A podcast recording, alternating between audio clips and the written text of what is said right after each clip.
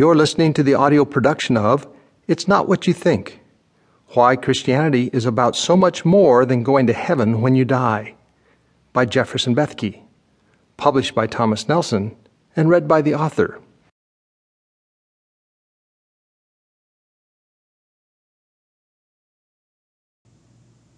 Foreword by Ann Voskamp. Straight up, the guy just liked the frame. Four bucks. That's all this guy had to dig out of the wallet at that flea market in Adamstown, Pennsylvania, that morning in 1989 to buy one old, odd picture frame. He handed over the four dollars and frankly didn't care one whit about the painting, a dismal little country scene dabbed across a grimy, torn canvas with a signature he couldn't even make out.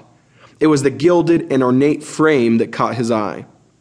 The flea market seller took his four bucks with absolutely no idea, with not the faintest idea that the frame and painting were not at all what you'd think.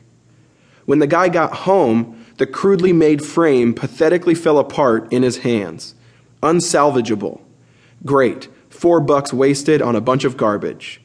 But when the unsalvageable frame fell apart in his hands, fell away from the torn canvas, there, between the slashed canvas and the wood backing of the crumbled frame, was this crisp, folded up piece of paper the size of a business envelope. He unfolded it slowly, ran his finger across the inked calligraphy. It couldn't be what it read, or was it? When a friend who collected historical memorabilia dropped by, he took out that crisp piece of paper, unfolded it slowly for him to take a look at it. Laughed a bit when his friend shook his head, mouth agape. Well, what do you think? Get it appraised. Turns out, that folded up piece of paper, one tenth of an inch thick, that had fallen out between a torn canvas and a falling apart frame was printed by John Dunlap on July 4th, 1776. Turns out that it's one of only 500 copies of the first printing of the Declaration of Independence. Turns out only 23 copies are known to still exist, of which only a mere two were privately owned, and then this one, a flea market find. That copy was auctioned off on June 4th, 1991, and when the gavel finally sounded sold, that four buck flea market frame had become a $2.4 million find. And that's not the only time it's happened. Stan Caffey, a pipe fitter, bought a copy of the Declaration of Independence at a yard sale in Donelson Hills in 1996. He nailed it to the wall of his garage. He thought it was a dime a dozen dollar store copy. Not everything is what you think it is. The piece of faded paper hung there on the garage wall for 10 years while Stan fixed a steady stream of old bicycles. Till finally, Stan's wife, Linda, said it was time for Stan to clean out the garage.